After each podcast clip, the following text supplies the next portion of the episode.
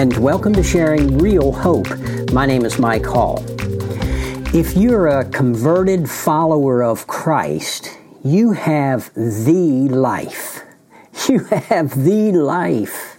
What do I mean by that? Well, first of all, you have eternal life now. I'm not talking about something way in the future or after you die, which is true, but you possess eternal life now. Put another way, you currently possess the life of Christ. You have the life, the life of Christ. Galatians chapter 2 verse 20 says, For I am crucified with Christ, nevertheless I live. Yet not I, but Christ lives in me, and the life which I now live in the flesh, right now in this body, I live by faith in the Son of God who loved me and gave himself for me. Wow, what a beautiful truth. Colossians chapter 1 verses 12 and 13 say this giving thanks to the Father who has qualified us to share in the inheritance of the saints in light, for he rescued us from the domain of darkness and transferred us to the kingdom of his beloved Son in whom we have redemption, the forgiveness of sins. Verse 27 says this To whom God willed to make known what is the riches of the glory of this mystery among the Gentiles, which is Christ in you, the hope of glory. Man, I love that. And then Colossians chapter 3 and verses 3 and 4 say this For you have died, and your life is hidden with Christ in God. When Christ, who is our life, is revealed, then you also will be revealed with him in glory. My beloved friend, if you are a true follower of Christ, get a hold of this truth. You are living the life right now. Now, your life might not be uh, blessed with happy circumstances right now. Maybe you're going through a heartbreaking trauma. Maybe you're struggling financially. Uh, maybe I'm talking to somebody on the other side of the world from where I am that is suffering persecution, facing even threats on your very life. And I understand that, and I'm not downplaying that at all, but I'm talking about something so much bigger than that. I'm talking about something that starts on the inside. The life, the life of Christ lives in us. So since we possess the life, what do we do with it?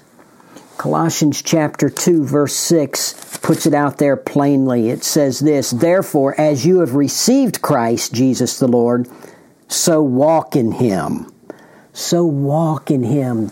This is a command. The, the verb there is in the present imperative sense. Uh, present meaning make it a lifestyle. Keep on doing it. Keep on walking. Imperative is the command part. You keep walking. What does it mean to walk? It means to live. Live out that life. Live that life out. Walk like Christ wants us to walk. Live like Christ wants us to live. Paul prayed for the Colossians to that end in chapter 1, verses 9 through 12a. And I want you to listen as I read what Paul said there. He says, For this reason also, since the day we heard of it, we have not ceased to pray for you and to ask that you may be filled with the knowledge of his will in all spiritual wisdom and understanding. Why are we going to be filled? Why is Paul praying for us to be filled with the knowledge of his will in all spiritual wisdom and understanding? Why? So that you will walk in a manner worthy of the Lord to please Him in all respects. He wants us to walk to please Him in all respects, to live in a manner worthy of the Lord, uh, to live in a manner pleasing to the Lord. That's what He wants, and it's characterized by these following things. So the rest of Paul's prayer, he says, bearing fruit in every good work you know, a life that pleases the Lord is a life that bears fruit, uh, the the fruit of the Spirit, and and and then and increasing in the knowledge of God. There is that ongoing growth in knowing God, not just knowing about Him, but knowing Him, increasing in the knowledge of God, strengthened with all power according to His glorious might. You know, that life that we live that pleases the Lord, that's worthy of the Lord, is one that depends on the strength of God's power, the power according to His might, and God has all power. Living uh, in the face of all kinds of odds and persecution and trauma and trouble, yet inside there is the power of God in our lives to keep us going.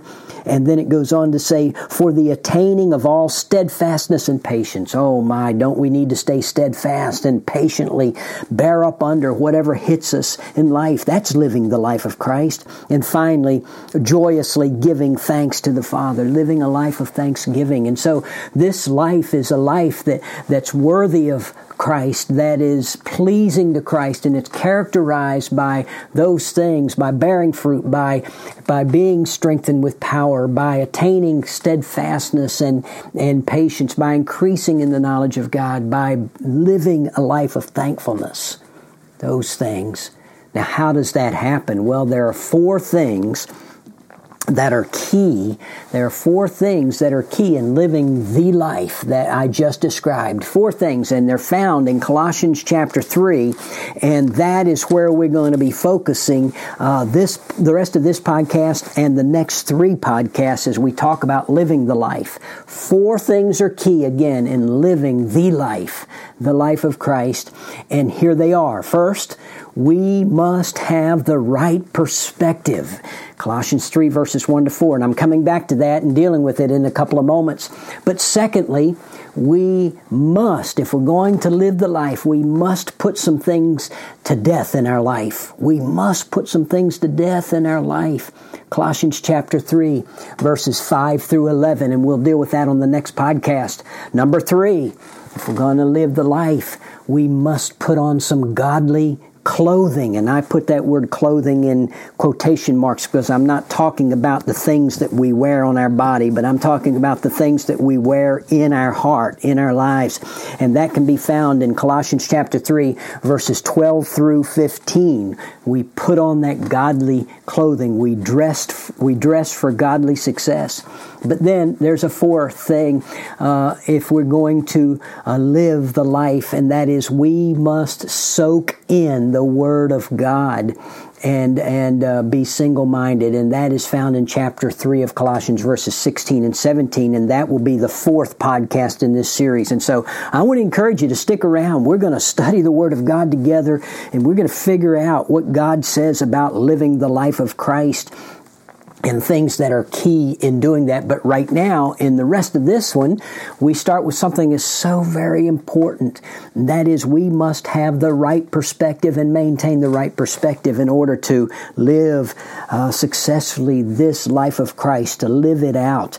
Colossians chapter 3, verses 1 to 4. Therefore, if you have been raised up with Christ, and that if there sh- could probably be better translated since.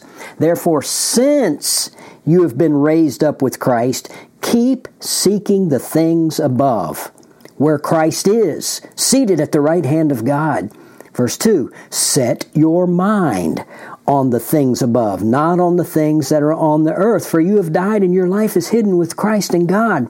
And when Christ, who is our life, is revealed, then you also will be revealed with him in glory.